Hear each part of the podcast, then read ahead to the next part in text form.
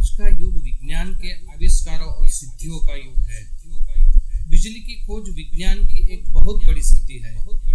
बिजली आज हमारा भोजन पकाती है, कमरा बुहारती है, पंखा चलाती है, प्रकाश देती है।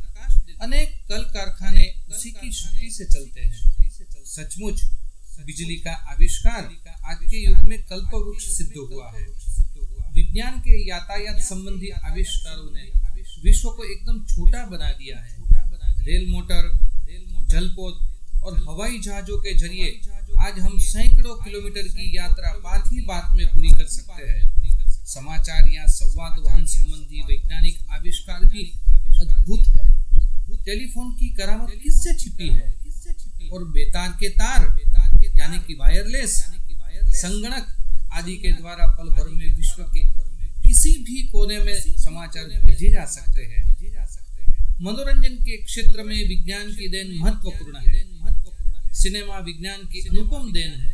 इसका उपयोग रेडियो की भांति मनोरंजन के साथ शिक्षा के लिए भी होता है। दूरदर्शन द्वारा देश विदेश के दृश्यों को हम देख सकते हैं। वीडियो द्वारा तो हम घर पर ही जब चाहे तब मनपसंद फ़िल्म या अन्य कोई कार्यक्रम देख सकते हैं चिकित्सा के क्षेत्र में वैज्ञानिक चमत्कारों ने आमूल परिवर्तन कर दिया है।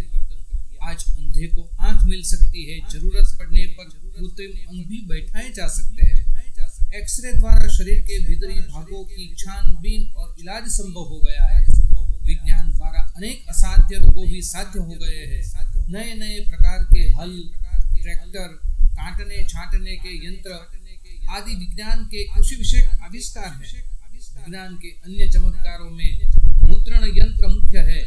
ज्ञान के प्रचार और प्रसार में इससे बहुत सहायता मिलती है। सचमुच विज्ञान मनुष्य के लिए एक वरदान सिद्ध हुआ है।